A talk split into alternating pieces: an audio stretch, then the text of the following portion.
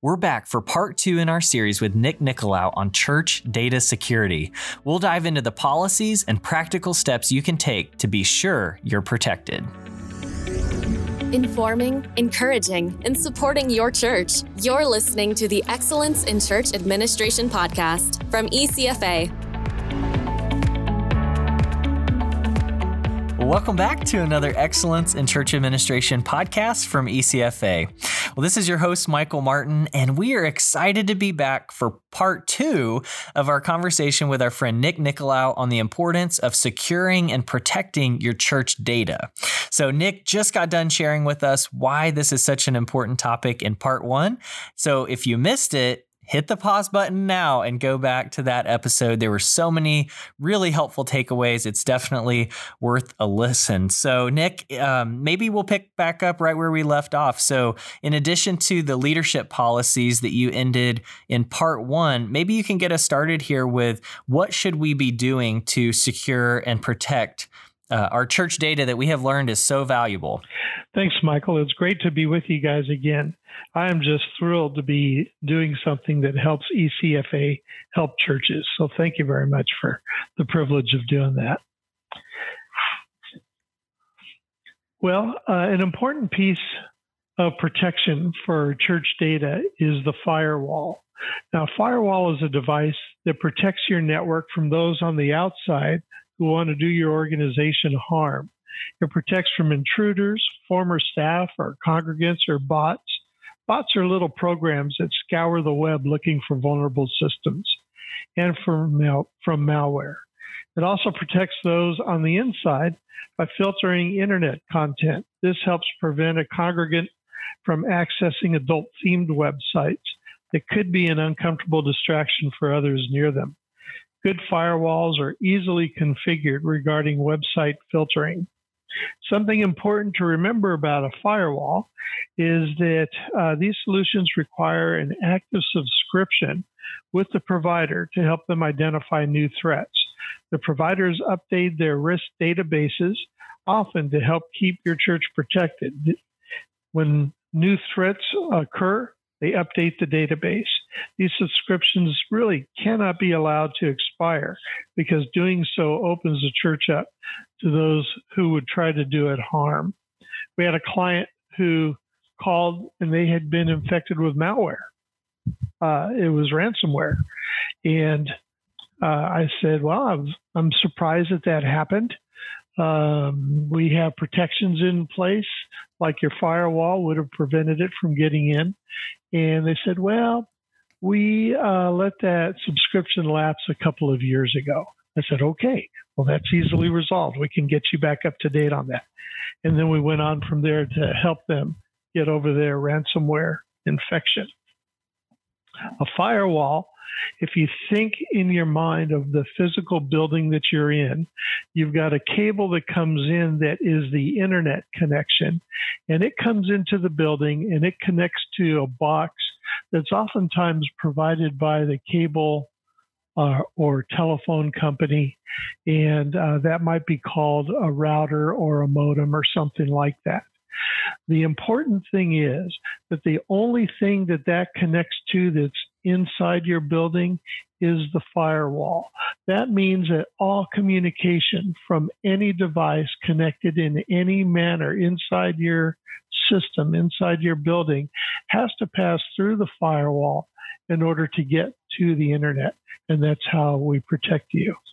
Perfect. Well, that's a good visual. So you're saying point number one is make sure that firewall is in place and that you keep up with your subscriptions, I guess.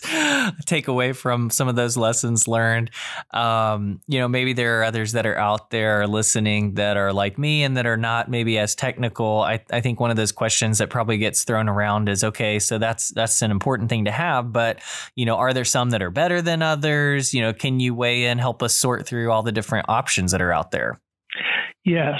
Um, my firm works hard to try and identify the, the sweet spot of the feature mix, the capability, and the price of these devices.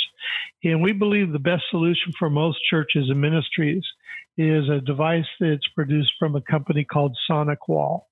Their models range in capacity and price, but the cost is reasonable, somewhere between, depending on the size of the church, $900 and $5,400.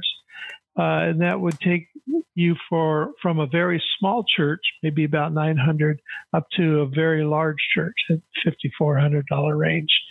You can pay more for devices that can do more, but the additional features those more expensive firewalls include are rarely needed by or used by churches and ministries. Okay, so and Nick, too, maybe a follow up question on that would be what what you're talking about in terms of a firewall is that protecting um, just the organization and its employees, or in the case of a church, I mean, I think of all the people who are coming on that are there not just on Sunday, but throughout the week, and they're accessing internet through Wi-Fi and all of that. Is that is that a protection that covers them as well? If you set it up the way I I tried to draw that that um, picture in your mind, yes, because the only way to get to the internet, regardless of how somebody is connecting uh, whether it's Wi-Fi, whether it's cable. Um, it has to go through the firewall before it can get out to the internet. Gotcha. Okay, and I think that'll be that'll be a really important point for the churches that are out there that are listening. Yeah, uh, they're great at helping in that. And regarding Wi-Fi, it's important for churches to not just go down to the local store, whatever kind of store it is, and buy Wi Fi access points or radios that they find on the shelf in the store. Uh, those devices that you can find on the shelf are consumer grade models that will almost never perform at the level a church requires. One of the things that we like to say in IT is if you can find it on a shelf, you don't want it. Uh, instead, you need to order um, typically from an appropriate vendor what we would call an enterprise spec. Here's what many churches don't realize when they set up their guest and staff Wi Fi. The strategy that's required is almost the same as that that's setting up a convention center or a concert hall even though the requirements needed most of the time, like throughout the week, are pretty low, the system has to be set up to handle the load of the church service crowd. Consumer grade solutions just cannot handle that kind of traffic. Hmm. So, what other uh, maybe speak to you know any security concerns that you guys see that are related to Wi-Fi? Well, a good legal decision is to password protect the guest Wi Fi and to require that the user uh, accept a list of acceptable usage terms. However, most churches don't want to do that. Churches uh, choose to not do that because they want their Wi Fi system to help communicate how open and approachable they are. So, what we tell those that have made that decision is that at a minimum, they need to turn the guest Wi Fi off when it's not needed a good firewall like a SonicWall can do that on a regular schedule. Maybe turn the guest Wi-Fi off from 10 p.m. at night till 5 a.m. in the morning. Hmm.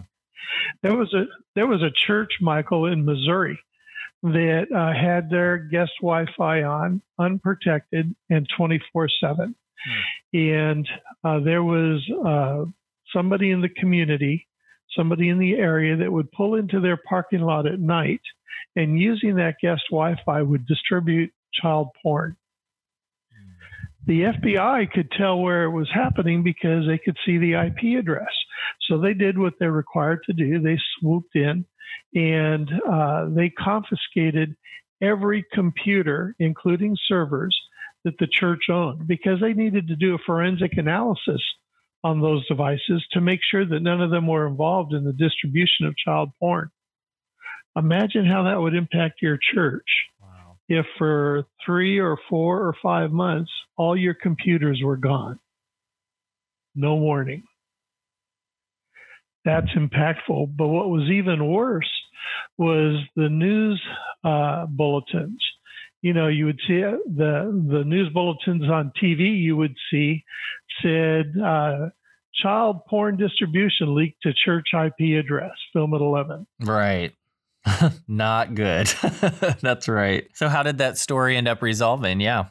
Well, the church was found to be uh, not at all involved, which is good. Good. Uh, And so they learned a very painful lesson because not only were they were out without all of their devices for a number of months while the FBI did their due diligence and their forensic analysis, but also they lost the trust of many in the community by the news reports that were going through.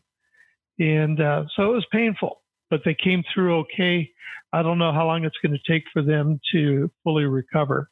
Mm. That was a few years ago, and the last I heard, they haven't yet. Wow. Wow. So the first one, in terms of, uh, you know, security concerns, you talked about making sure that that's password protected. What else can you tell us uh, along those same lines? Yeah. When you, um, when you set up Wi-Fi, you set it up with uh, what most people might think of as channels. They're actually called SSIDs, but they're the names of the Wi-Fi signal that one sees when they look for an available connection. And uh, just uh, by way of information, we usually set up three or four for every one of our church clients. Uh, one is guest, and guest is only uh, connecting people to the internet, doesn't connect them to any local devices. And this is a mistake we see happen with many churches is the guest will also connect them to all the network devices.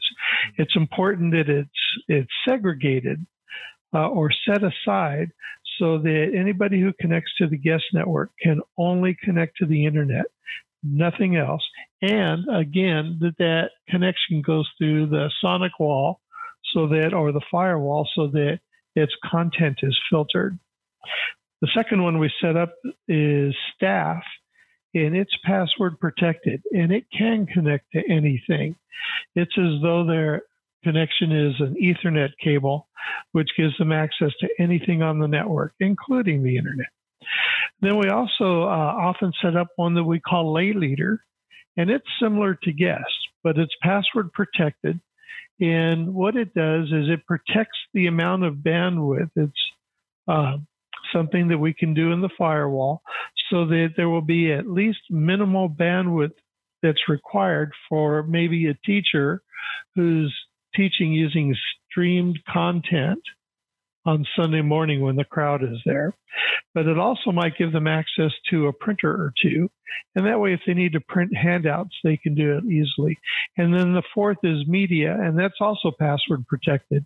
And that gives uh, media and worship teams access to specific systems and information they need. An important takeaway here is that the guest Wi Fi should only have access to the internet, and it has to be filtered by the firewall and it should be turned off whenever it's not needed.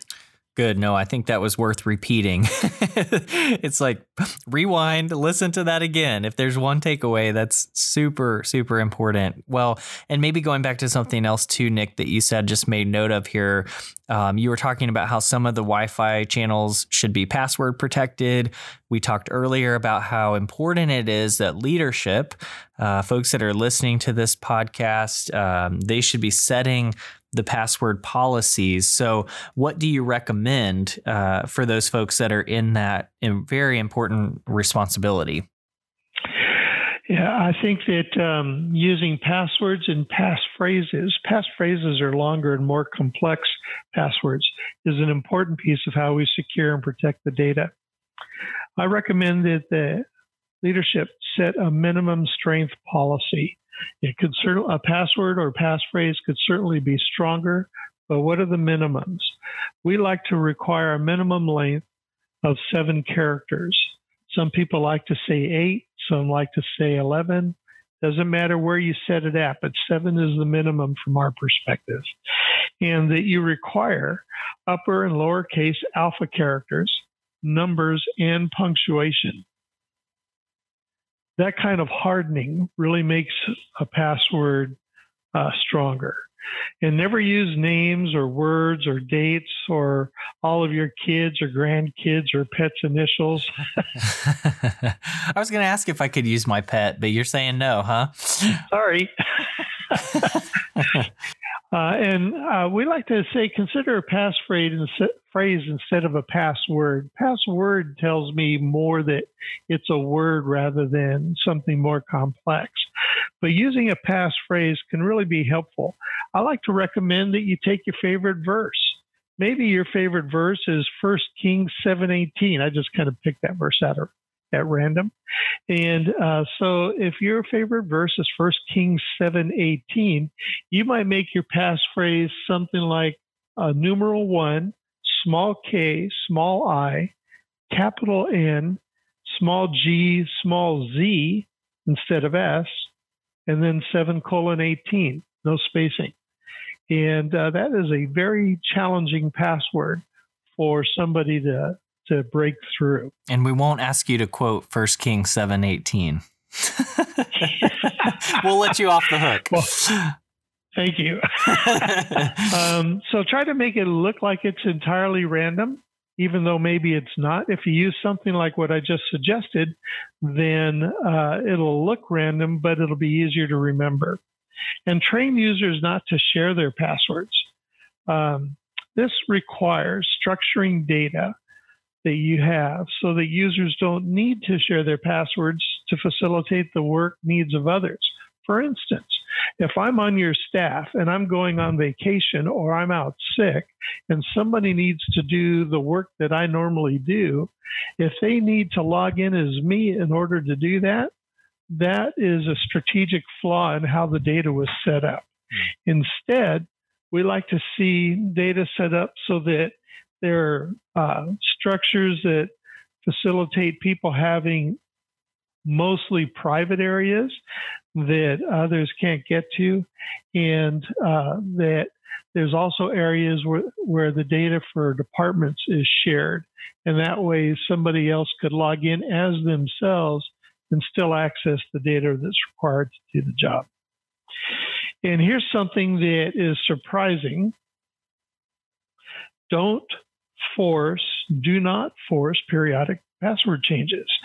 We've observed for years, especially in our user communities and churches, that that actually lowers security. Why do you think that is? Where do they put those new passwords? Let me guess. A sticky note yeah. on a sticky note next to their computer. Exactly. so if you force people to change their passwords periodically, then that's exactly what they're going to do. They're going to put on a sticky note on their monitor. It's going to be underneath their keyboard. It's going to be under their mouse pad, something like that.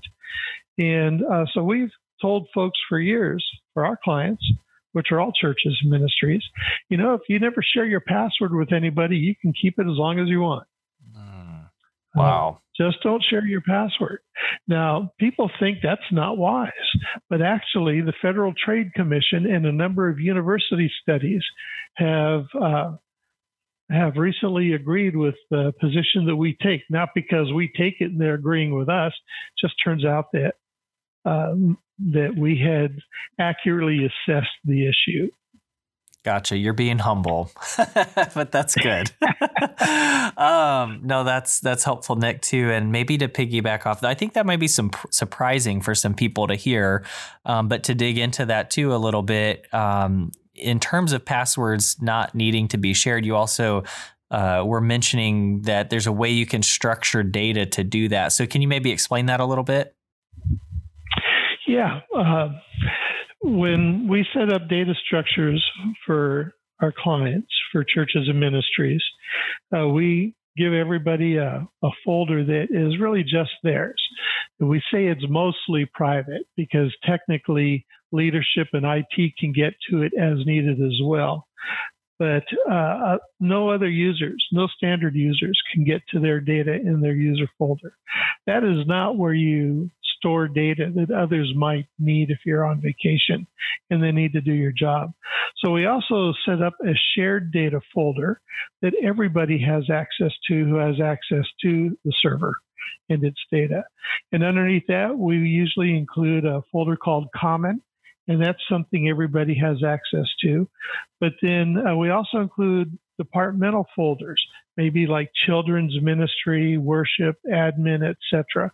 And only people who work in those departments have access to those folders. In fact, others can't even see that they're there. Mm. So users should be trained to put data others they work with in one of the shared data folders rather than keeping it in their user folder. Good. Well, those are some really practical tips, Nick. And uh, I'll ask you the hardest question of all, and that is we've covered a lot over these last couple um, podcast episodes, but I'm going to ask you the all encompassing question of what have we missed? Is there anything else that's uh, just kind of a burning uh, while you have this opportunity? Anything else that the uh, churches who are listening ought to be doing? Maybe a a few quick things, Michael. uh, one, make sure your email system uses a high quality spam filter. Email spam is the most common source of malware infections. So if you're getting a lot of spam in your inbox, you might want to evaluate that and see how it can be improved. Number two, train your staff on how to recognize email threats we all get the occasional email at least that we look at and say, eh, I don't know if I should click on that link. And so there's a company called KnowBe4, and it's spelled K N O W B E 4, numeral 4. They're recognized as the best training solution for helping users identify what's acceptable and not acceptable. Basically, what happens is if you set up an account with them, um, you then tell it to periodically email everybody in your domain in your organization it, with a, with a dummy email that looks like it's legit. And anybody who clicks on a link they shouldn't have they get put in a kind of a purgatory. Yeah where uh, they can't get out of it unless they watch a short video that helps them understand what the threat was and why they shouldn't have clicked on that link we um, had the privilege of negotiating a 55% discount for anyone who says that our firm MBS referred them. All you have to do is call their team at 855 566 9234. Say you were referred in by MBS, and you'll get up to a 55% discount depending on what plan you buy. But that's huge. So training is an essential, especially because there's some spam type emails that we cannot block from coming in, like the impersonation email saying, uh, Hi, this is the pastor, and I need you to transfer $10,000 to this right away, or go out and buy a bunch of iTunes cards, scratch off the back, and send me the numbers. That happens a lot. This will help to train them to recognize that. And then the third thing I would say is run a good anti malware solution on every server, desktop, and notebook, Windows and Mac. Mac is as vulnerable as Windows is to getting uh, malware. It's just the most malware is not written to take advantage of the Mac. So we recommend a solution called 374, spelled out 37 T H I R T Y S EVEN, and then the numeral four. Their solution is very capable, and the cost for churches and ministries is real low. These guys are mostly believers, and so they really want to help the church. And then finally, make sure your mobile devices are password protected. You should have some kind of a passcode to open up the screen on your phone. It won't be as foolproof as a hardened password, but it'll slow somebody down and maybe you'll be able to get your phone back by then. there you go. well, those are some super points just in wrap up. And, and I sense I know we're coming to the end of our time. So I just want to say, Nick, thank you so much for terrific insights, really, that you've shared with us here over the last couple of episodes. This has been really, really important in protecting our churches. And trust me, we couldn't have done it without you. I don't think I'd have even known where to begin. So, well, so glad to be help helping, and uh, we love ECFA. We love what it accomplishes and what it helps ministries and churches do. So, thanks for the invitation. Absolutely. Well, I know we personally have benefited from MBS, and so thank you for that. Um, and I'm thinking too, Nick, especially on this uh, part two of the podcast, we've talked about some things that are a little bit more technical, and perhaps it stirred some questions for folks, or maybe they just want to reach out to you and get some notes uh, on some of the different tips or the steps that you've outlined. So, um, you know, how do folks get in touch with you, and how do they keep up with all the great work that MBS is doing? Well, thank you, Michael, for asking. And um, I'm pretty easy to reach. My email address is nick, N-I-C-K, at mbsinc.com. MBS Inc. is like Mary Baker Sam Incorporated.com. And um, and so anybody's welcome to email me a question they have, and they're not going to generate an invoice just from doing so. If we get to a point where we need to enter a consultation arrangement, I'll stop and let them know before it gets to that point. Uh, we have a lot of free resources okay. on our website that people may want to take advantage of. Um, I've written hundreds of articles that have been in print, and most all of them are available on our website for free. And um, as far as some of the hardware that I've mentioned, some of the solutions I've mentioned, if somebody wants to, they can even go to a uh, browser folder that we've set up and they could download our spec sheet. We don't sell hardware, we don't sell software. That's not what we do. Uh, but we've worked out great discounts because of the volume we represent uh, to these companies across the country. So instead of going to www.mbsinc.com, you went to handouts, plural, handouts.mbsinc.com. You'll be able to download uh, our spec sheet and some other items that you might like to have access to. Super. Well, hey, that was well worth the price of admission for folks. Um, but no, we, in all seriousness, we do appreciate your generosity uh, in that, but also even so in your willingness to to field some of those questions if folks have them. And one last thing that uh, just tying in here too that I want to highlight that Nick has really graciously over the years shared with us a free download that's in the ECFA Knowledge Center with a summary of church management software solution, and that's updated every year and it's been such a great help over the years to many church leaders when they're asking about the different solutions that are out there for church management software. So all you need to do is visit ecfa.church slash knowledge center and you can enter the search for church management software as a keyword.